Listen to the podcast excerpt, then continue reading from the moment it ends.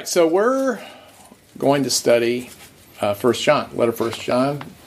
Um, we just finished the Gospel of John, and there's no connection between finishing the Gospel of John and studying First John, other than that's what we're going to do next. Yeah. So, Except the, the one difference is that this is when all of the most of the Christians are dead. well, that, yeah. So th- this is definitely further down the road. So um, on Wednesday night, we had a discussion about what we should study next, and uh, there were a lot of really good ideas. And I think one of the things that came out of it was before we tackle another very large book, we had uh, we had well over a year going through the Gospel of John, and uh, before we tackle another large book, we want to take a smaller one. And uh, there was a, one of the requests was that we consider First John. It's a it's a, a shorter uh, shorter work, and also because of the focus on love that's in the book, uh, in the letter. So I want to, uh, but actually there are a lot of things in, in the letter here too. So love is one of the things it talks a lot about, but there are many other things. So uh, this is there's a, it, hit, it hits on many different different subjects, and as always doing expository uh, teaching, we will touch on things that neither you nor I ever gave any thought to, to discussing because it's there. Okay. And yet, this is the same John that knew Jesus. Yeah, that's right. I'm going to talk about that in a minute here. So, uh, one of the questions with the letters specifically that, that I always want to know is why was this letter written? What's the driving purpose behind the letter? And sometimes, like we, we went through First Corinthians, First Corinthians is addressing a number of problems that Paul saw in the church. And so, uh, so there, or Hebrews is written because of facing uh, Christians are facing persecution. They've got to persevere. So the, the question that I have, and I'm not going to give you an answer right now. You're going to have, we're all going to have to for, sort this one out together. Is why was this letter written, and what were the major themes in it? So usually in an introduction, you'll say, "Here's why the letter was written, and here are the major themes." I'm just going to throw the question out there. What was on John's mind before we rush to make personal application too much, just to stop and think, all right, why is he writing this? Uh, what are the things that he's hitting? And, and we don't, we only have one side of the story. We have the letter that he's writing, so we have to stop and think about it. Why is he saying this? What's he, what's he uh, going to go after? And unfortunately, we can't ask John, why did you write this letter? So uh, I'm reminded of, I read a book uh, a long time ago called How to Read a Book. And, uh, you know, question is people ask me, don't you already know how to read a book, Chuck? Why are you reading as an adult how to read a book? Is because it was, I want to be a better reader. And in, in How to Read a Book, it said, it said the difference between an active reader and a passive reader. An active reader is someone who is reading and asking questions of the author. And if if you and I are having a discussion, or if somebody's giving a lecture, at the end of the lecture, you can ask questions, and the presenter can give you answers. The difference when you're reading a work of someone who's been dead for close to two thousand years is you ask the questions, and then you have to dig in and find the answers out. So this uh, this is the challenge. So that, I think that's we're going to be asking questions like why did you write this book and what are the main themes in it? Uh, what's driving uh, th- this this letter here? And then and then obviously after understanding that why what he's addressing, uh, we can stop and think about all right how can this possibly apply to us? So that's something that was we're going through the letter. Uh, we want to stop and, and think about periodically what's what's his concern here, what's going on in the church at that point in time. Now, one of the things I realized after going through the Gospel of John was the last several lessons we talked about what happened to some significant characters in the story. We talked about what happened to Joseph of Arimathea from historical accounts, who was there at the burial of Jesus we talked about what happened to Thomas, who was there, who was the one who said, I'm not going to believe this. Even if I see it, I need to stick my fingers in the holes in his hand and stick my hand into his side. So, what, what happened to Thomas? What happened to Peter? He was hung upside down. Pe- well, yeah, what happened to Peter when Peter was, um, uh, Jesus told Peter that to feed my lambs, feed my sheep, and he'll say, Someone's going to stretch out your hands and lead you somewhere you don't want to go. Well, what actually happened to Peter? So, as, you know, as Adam pointed out, we talked about that. So, we talked about what happened to Joseph of Arimathea. We talked about what happened to Peter. We talked about what happened to Thomas. One person we didn't talk about very much what happened to is John. what happened to John. That's right. That's an obvious question. We never got around to that. So here we are. I thought we missed that before. This would be a good opportunity to ask the question: What happened? What happened to John? So there is some history about John and what happened to him. So I'm curious what happened to to, to these apostles. So uh, Eusebius, who wrote Ecclesiastic History, it's famous history of the church, and he gives. He's writing around the year 325. He's a bishop in Caesarea, church historian. Read a lot of the things that were available to him that aren't available to us now some are. And so, so he wrote history, and, and he, this is what he had to say about what happened to John. And he says, in this persecution, which is he's referring to in the discussion, this is a persecution of Christians in the Roman Empire. He said, it's handed down by tradition that the apostle and evangelist John, who was yet living in consequence of his testimony to the divine word, was condemned to dwell on the island of Patmos. And then he goes on to explain not only the Christians support this, the persecution of Diocletian and the exile of John, but he said also the pagan writers who were hostile to the Christian faith all attest to the same historical facts of this great persecution.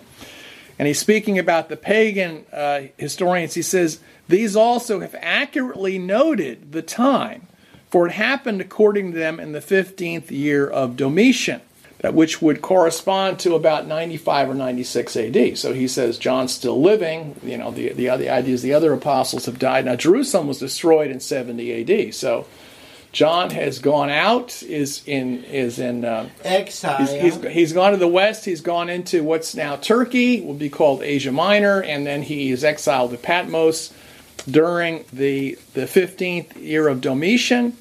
And then he goes on, he explains, he said, after Domitian had reigned 15 years, Nerva succeeded the government.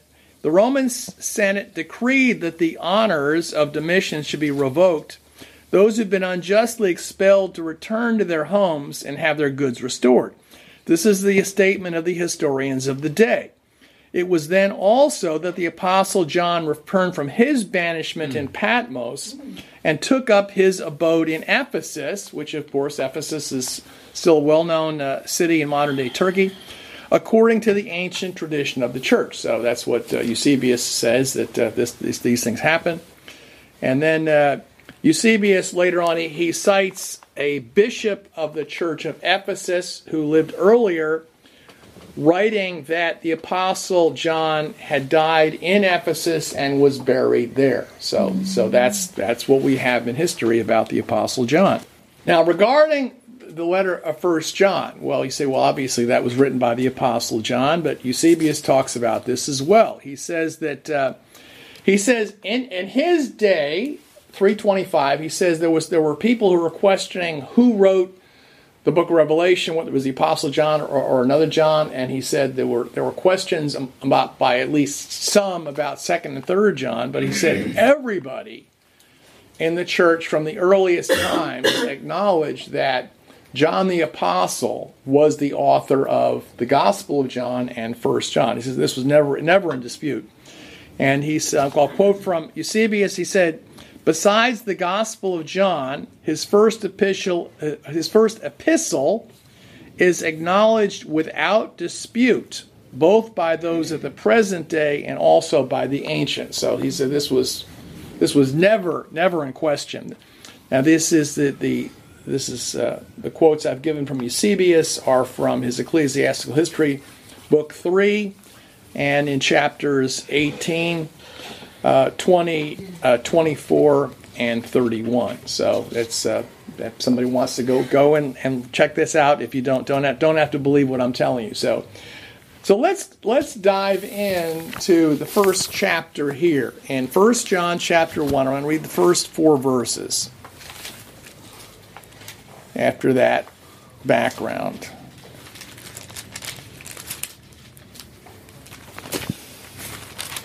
So you think about this. If John was in exile at Patmos in the year 95 or 96, Jesus died around the year 33, and assuming even that John was, let's say, a teenager, a young man at the time that Jesus died, this puts John obviously as a very old man, and and Eusebius makes the point that he was he was uh, the last of the apostles, really the last surviving apostles. That uh, so he was at that point in time he had to be at least in his mid to late seventies, maybe in his eighties. So he he died a very old man, uh, somewhere around the year 100 A.D about uh, 70 years after time Jesus. So he lived long after Jeru- the complete destruction of Jerusalem.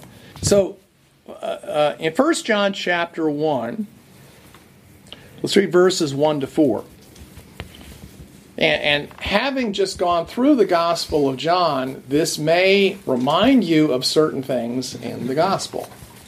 He starts off, that which was from the beginning, which we have heard, which we have seen with our eyes, which we have looked upon, and our hands have handled, concerning the word of life. The life was manifested, and we have seen and bear witness and declare to you that eternal life which was with the Father and was manifested to us. That which we have seen and heard we declare to you, and that you also may have fellowship with us. And truly, our fellowship is with the Father and with his Son, Jesus Christ. And these things we write to you, that your joy may be full, or in some translations it will say, I think the uh, some, some it will say, so that your joy may be, so our joy may be full. So uh, right right off right off the beginning, that which was from the beginning. That reminds me of the the opening line, which is in the beginning was the Word. Uh, and the Word was with God, and the Word was God. So he talks about that which was from the beginning concerning the Word of life. So it's uh, he's that reminds me of, of the, the, beginning of the Gospel of John, mm-hmm. and then there's something that reminds me of the end of the Gospel of John. He says that which we have seen with our eyes, which we have looked upon, and our hands have handled. Mm-hmm. So, what does that make you think of? Mm-hmm. That makes me think of when G- in John chapter 20, near the end of the Gospel, where Jesus appears to Thomas, and Thomas says even if I see it, I won't believe it. And he says, you know, I'm not, I'm not, I'm not a ghost. Uh, touch and see. Put your fingers in my hands. Put your hand in my side. So, so John is emphasizing the point here that Jesus was physically raised from the dead, and we touched his body after he was raised with our own hands. So there's some other things after here. He's, he's, he's saying this for a reason. There's some other things that he, he's talking about later on in, in the letter that uh, that suggests that maybe there were some people who were getting a little shaky about this, about Jesus being physically raised from the dead. He says, you know, we saw it and we handled it ourselves. And uh, Jesus told Thomas in John chapter 20, reach out your finger here Look at my hands. Reach your hand here and put it into my side. Do not be unbelieving, but believing. So, uh, uh, and, and, this was, Paul makes the point in 1 Corinthians 15, resurrection of the, dead. If you don't believe that the dead are going to be raised up, then Jesus wasn't raised up. And if Jesus wasn't bodily raised from the dead, then the whole thing is, is useless. The whole faith uh, is, is, is meaningless. That this is the foundation of the whole faith is the bodily resurrection of Jesus. I had a an interesting discussion with an old friend. We got together, and this was someone who had been a strong Christian at one point in time. And he got involved with a group that was, uh, I would say, twisting the scriptures to push a particular agenda. And he recovering from the bad experience that he had with a Christian group. He was just reeling with his in, in, terms of his own personal faith of you know all this stuff I was taught is this true or not?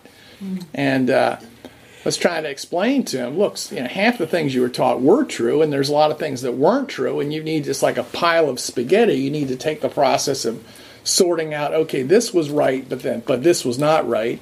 It, it's a it's a you know you got to put the effort in. You just can't take take or leave the whole thing. You got to find out what's true.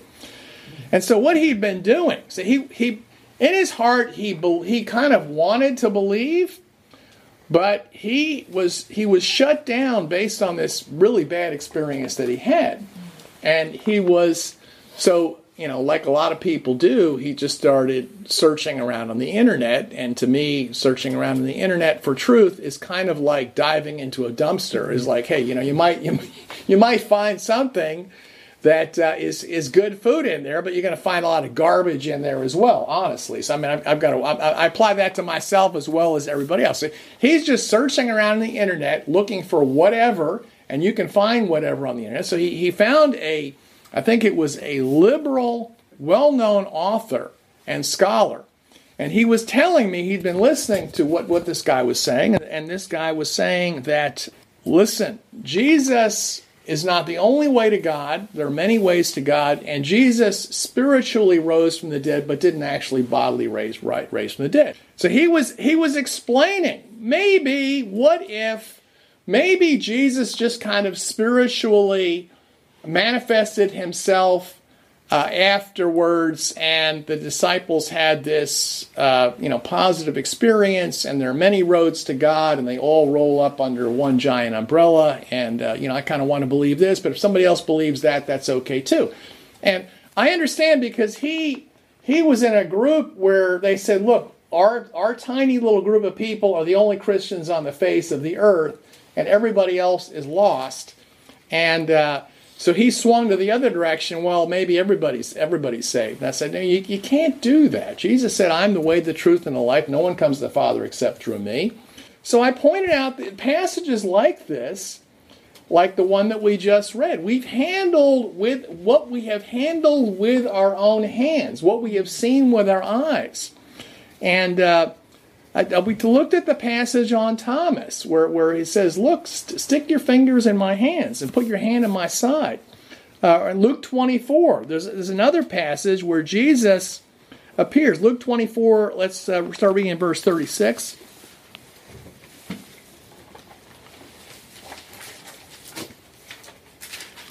Because he wanted to believe in Jesus because it made him feel better. But he had a hard time believing that this is the only way and that Jesus was physically raised from the dead. He wanted to spiritualize it.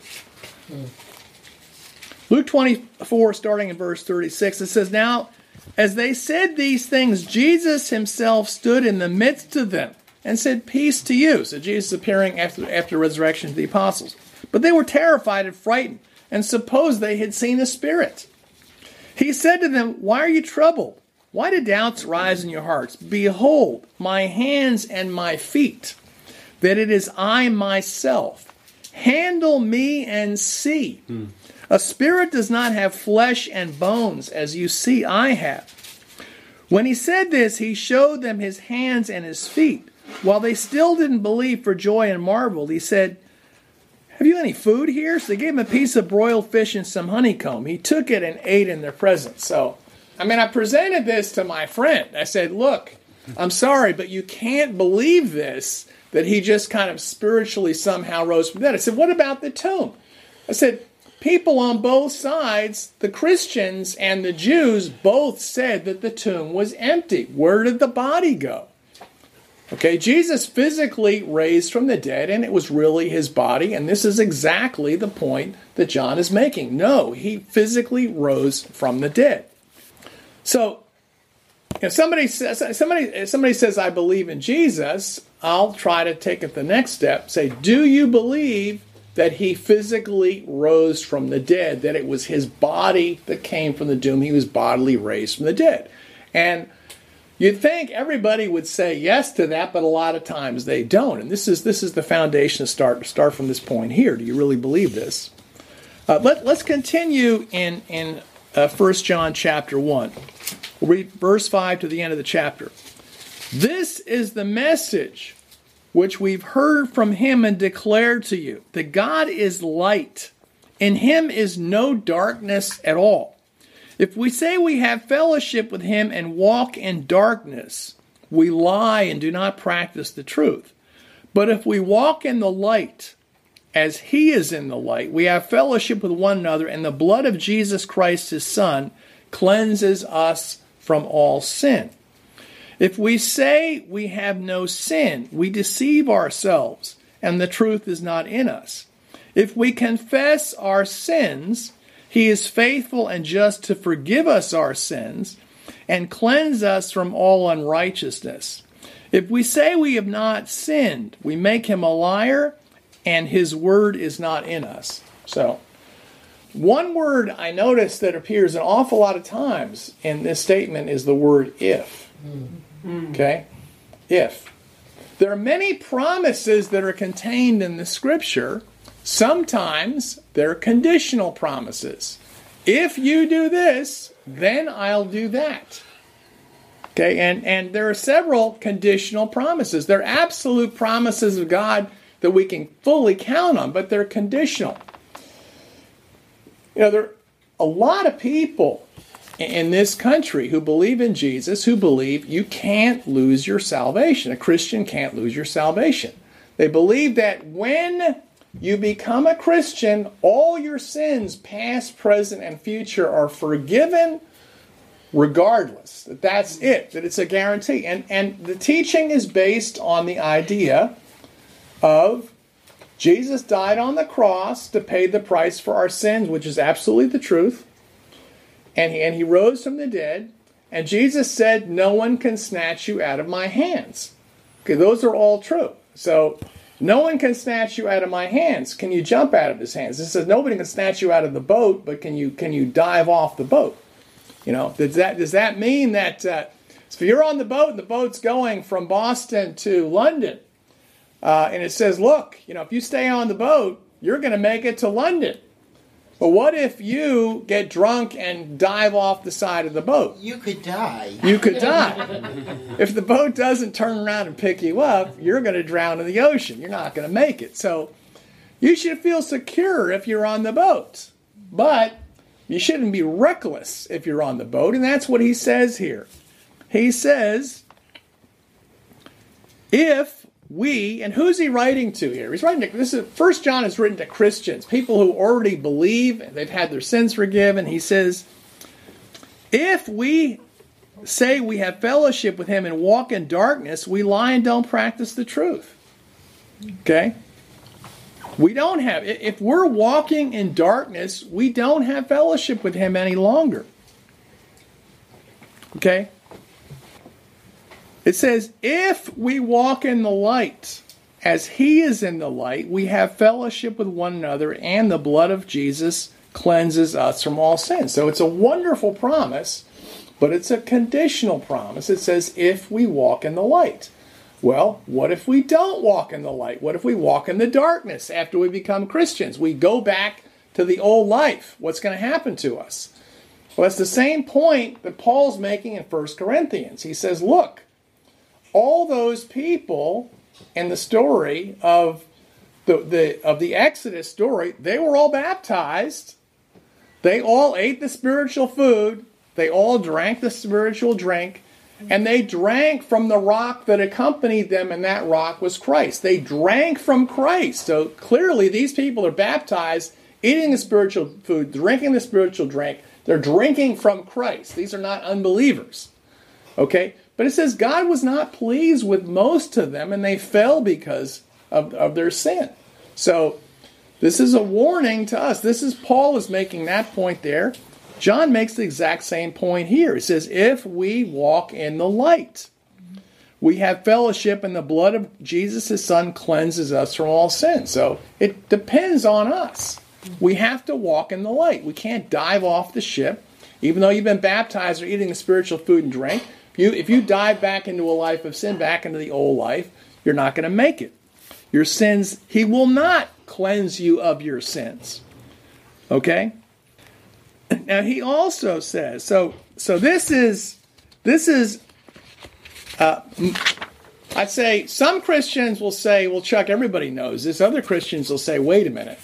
You mean to tell me that I could lose my salvation? You mean to tell me that the way I live is going to have a bearing on my eternal destiny? So just look at this, what he's saying here, and ask yourself the question what does John think? Not what does Chuck think. What I think is, is, is really irrelevant. And, and these, as I mentioned, these, these statements are addressed to Christians. And he uses the imagery here of light and darkness. And this also goes back to the Gospel of John. It reminds me of what Jesus said in John 3. This whole, you know, says, if we walk in the light, or if we walk in the darkness. And he's using this light and darkness to talk about two totally different ways of life. What does it mean to walk in the light? And Jesus talks about this in John chapter 3. Let's look at that. John chapter 3, verse 19.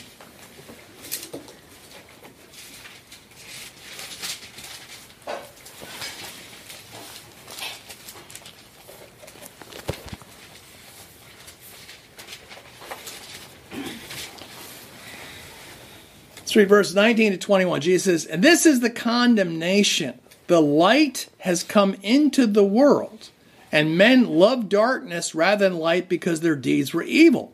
Everyone who practices evil hates the light and does not come into the light lest his deeds should be exposed.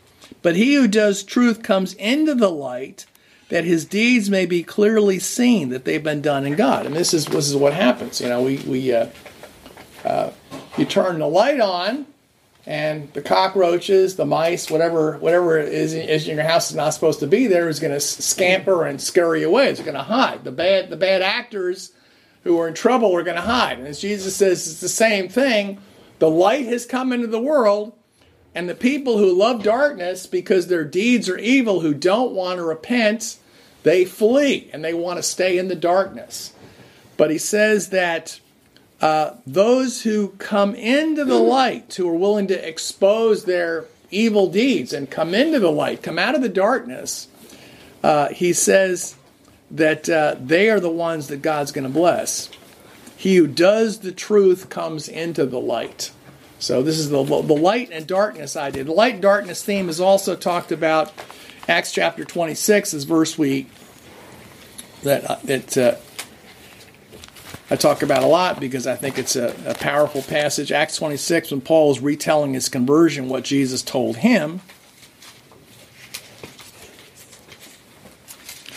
It's a beautiful picture of what,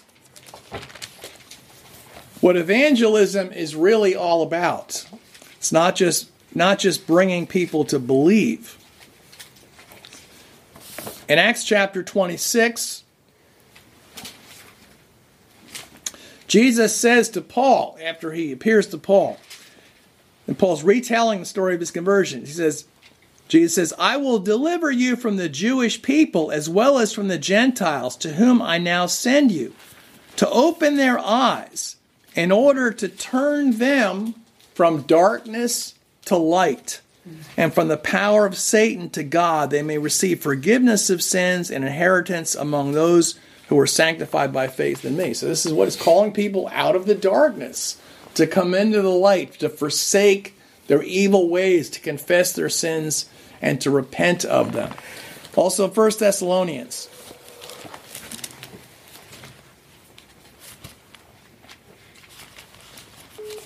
Paul talks about darkness and light there. 1 Thessalonians 5, starting in verse 1. But concerning the times and seasons, brethren, you have no need that I should write you, for you yourselves know perfectly the day of the Lord comes as a thief in the night. When they say peace and safety, suddenly sudden destruction comes on them, as labor pains upon a pregnant woman, and they shall not escape. But you, brethren, are not in darkness, so this day should overtake you as a thief. You are all sons of light and sons of the day. We are not of the night nor darkness. Therefore, let us not sleep as others do, but let's watch and be sober. For those who sleep, sleep at night, and those who get drunk are drunk at night. But let us who are of the day be sober, putting on the breastplate of faith and love, the helmet of, sal- of the hope of salvation. For God did not appoint us to wrath, but to obtain salvation through our Lord Jesus Christ, who died for us. Whether we wake or sleep, we should live together with him. Therefore, comfort each other and edify one another, just as you are also doing. So that's what he's saying. He's, he's appealing to the Christians. He says, You're not, you're sons of the light. You're not of the darkness. So don't go back to living the life of the darkness. And he uses this this uh, he, he, uses like a poetic expression. He says, "Look at the things that people do at night. They go out and get drunk, and they they, they get involved in all the, all this sin. Uh, we're people who are. We need to be uh, not." Uh, kind of bottom dwellers, not spiritually living and living in the darkness of night. We need to be uh, people of the day. We need to be staying awake. We need to be vigilant, watching, and prayerful and uh, sober minded and not getting not getting drunk and sleeping like uh, a lot of people do at night. So uh, that that's what he's talking about. This is a battle between light and darkness. That the Christians have been called out of darkness into light. Evangelism is calling people out of sin and darkness to come into the light. Amen. It's to liberate them. And uh, and then when we are in the light, we got to make sure we don't turn back into the darkness. Paul also says, I'm sorry, John also says in 1 Corinthians chapter 1, it says, if we confess our sins. Let's take a look at that. So he starts off talking a lot about sin.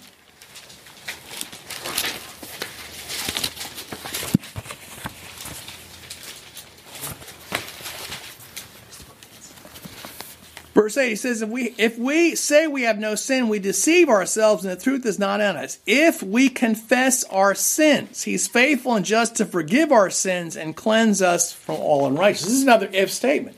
He says, if you say, oh, I've never sinned, says you're a liar, uh, you're deceiving yourself, you're, you're, you're, there's no truth in you. But if you admit your sins and you confess your sins, he is faithful and just to forgive us our sins and cleanse us from all unrighteousness. So, our sins are cleansed when we're baptized, but He continues to cleanse us of our unrighteousness if we walk in the light and we confess our sins. That's, that's what He's saying here. There's a condition here. So, let me ask you a very direct and personal question. I want you to answer this in your own heart. When was the last time you confessed any sin? So, if you say, you know, it, it, may be that if you say, well, I don't have any sin to confess, John says you're a liar. I'm not saying that. That's what he says. All right. So, if you've been sinning, have you confessed your sin? Do you confess your sin or do you hide it, shove it under the rug, and live in the darkness? because that's what he says. He says, if we confess our sins, he's faithful and just to forgive our sins and cleanse us from all unrighteousness. Let's turn to James chapter 5.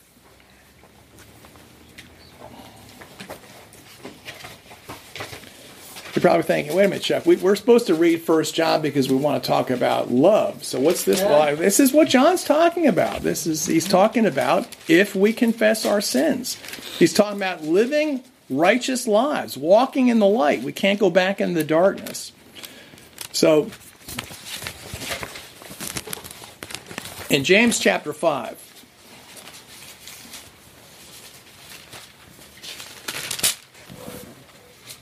Verse 13, James says, Is anyone among you suffering? Let him pray. Is anyone cheerful? Let him sing psalms. Is anyone among you sick? Let him call for the elders of the church. Let them pray over him, anointing him with oil in the name of the Lord. And the prayer of the faith will save the sick, and the Lord will raise him up. And if he's committed sins, he'll be forgiven.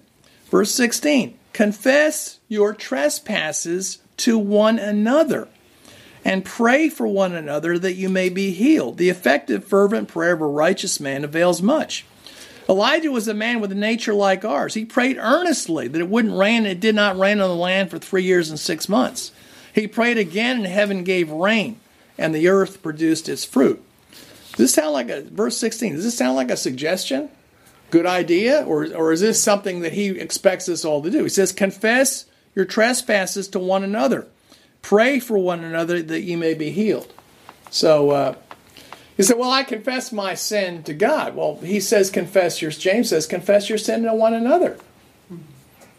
Um, now, I've seen a lot of damage done when people confess their sins. Because, well, I've seen situations where somebody confesses their sin to somebody who has a problem with gossip and slander. Okay, I've seen what happens is that it, all of a sudden people start talking. Oh, do you know so and so got involved in this sin? So and so got involved in that sin, and and so uh, that's that's a bad thing. And some people, because of bad experiences of what happened when they confessed their sin to somebody else, they concluded, well, I'm never going to do that again. Okay, confess your sin to one another. I mean, if I'm going to confess my sin to, a, to, to, to, to someone, it's going to be a brother, and it's going to be someone that I respect will keep a confidence. Somebody who can hold a secret. Somebody who, if you tortured him, wouldn't if the government called him on a witness stand, he would say, I'm sorry, but I can't say anything. I can't. This is a brother confesses sin and confidence to me, and I can't say anything because this is this is before God. Somebody who has that kind of commitment to uh, to keeping a confidence, to keeping a trust. So maybe if you've had a bad experience confessing your sin to somebody else, or uh, that, that, you don't want to do that. The other thing, the other thing I've seen happen bad is, is somebody confesses their sin, and the person says, "Well." you know, we're all sinners. We all force fall short of the grace of God, and you know, no big deal. So, I mean, is that helping somebody? You know, is, is, that was, was, that what Jesus or, or John the Baptist uh, uh, did? Is that what the apostles did? No, I think we, we want to be. We, I don't want to be harsh or destructive with somebody, but I want to speak the truth to somebody. What they help. If if a person's not convicted if a person is just just saying something but they have no conviction that they need to repent of the sin, then you know I feel like I need to say something respectfully and and uh, uh, with with with wisdom and tact. The, the, the Holy Spirit is the spirit of wisdom and counsel, Amen. and uh, we need to have the we need to have the Spirit of God. But I, every person in this room, every person hearing this, you need to have a conviction. I need to confess my sin, and I need to find somebody I trust. Now, I know people who, who found somebody on the other side of the world that they trusted. Yeah. And when they were struggling with sin, they would, you know, uh, six or seven time zones away, they would say, Well, I know I can trust this person. I know they're not going to blow it off, and, and, and, call, call that person up. Um, you know, the other thing I remember going through Genesis with the story of, of Cain and Abel. And and what did Cain said, well, you know, hey, am I my brother's keeper? I, I just I'm just minding my own business here. I think we don't want to be busybodies. We want to be concerned about how our brothers and sisters are doing. Twice within the last couple of months, I was just about to say goodbye to a brother you know, somebody's getting on an airplane or we're, we're having coffee together, we're about to take off, and I, I just have this feeling, you know, I need to ask this brother about this particular sin in his life and that, that he could be, I think he may be struggling with in his life because I know he struggled with in the past and he didn't bring it up to me. But if I'm a brother who's looking out for my brother, Satan is, is, is, is around there like a roaring lion looking for whom he may devour. And he's devouring people all the time. So, so I asked, in both cases, I asked the brother, hey, how has it been going with purity in your life, with sexual purity? How's it been going with whatever, internet pornography, or how's it been going with this, how's it been going with that?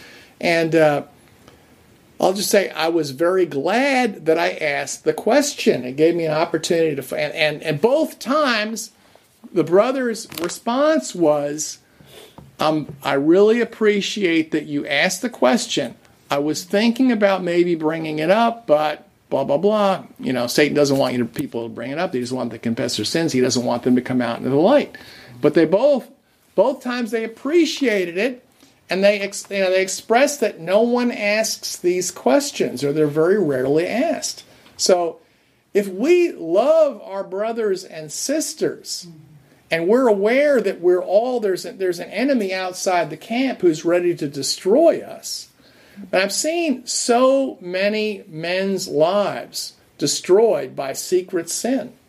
And they're leading, you know, basically they're leading double lives. They're, they're, they're church leaders, they're active in the ministry and everything else. And then all of a sudden, boom, something blows up and there's adultery or something like that. And what the problem was that in the beginning, the person didn't have a conviction. I'm, I'm being tempted. I need to confess my sin and my temptation. I need to have brothers that I trust that I can do this with. Otherwise, you know, their families fall apart. Their their kids their kids uh, can't stand them. It goes tremendous destruction. There's an old Christian saying, I don't know if it's Tertullian or who it was. He said, "It's easier to kill the cub than the full-grown lion." Okay, and he's talking about sin. That when something is at the temptation level, it's best to kill it, to drive the stake through it right there, and kill it there before it just before it just completely takes over a person's life and destroys them.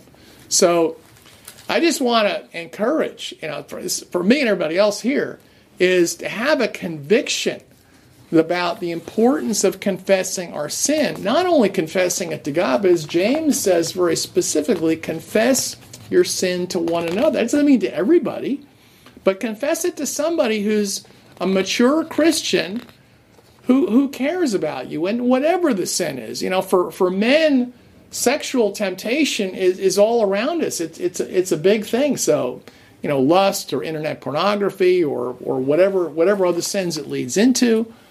But also other sins that are common lying, deceit of any type, or fits of rage or hatred in your heart. Other sins like that. You know, sins where, where your conscience is bothering you. You look, you, you sit down before God and stop and think, okay, is there anything that God's displeased in my life right now? You know, to, to, to, to confess your sin and, and come into the light. In the uh, Proverbs twenty eight thirteen in the in the uh, in the New King James, it says. Uh, uh, he who conceals something like he who conceals a sin will not prosper. Whoever confesses and renounces it finds mercy. So this is a there's, there's tremendous blessing from coming into the light. That's what Jesus is talking about. Those who love the truth come into the light. So, uh, so many wonderful promises and, and blessings are available to us that John talks about in the first chapter of First John. But they're if. If you walk in the light. If you confess your sins to one another. Okay? And, and, and, so we can have absolute confidence in the promises of God, but we He's left a part for us to do to, to, to, see, to take hold of. So I think uh, if there's anything in your light in your own life where you're in the darkness, and this is the first thing that John talks about before talking about mm-hmm. love. He's first thing he talks about is sin. Walking in the light, confessing our sin, because he knows that this is always going to be a struggle for Christians. It was back then, and, and it is right now. That uh, we we must be walking in the light. We must be people in the light, and and evangelism is not about uh, joining our club. It's about getting people out of darkness and into the light. That's what Jesus told Paul. Uh, so we'll stop there for today. Amen.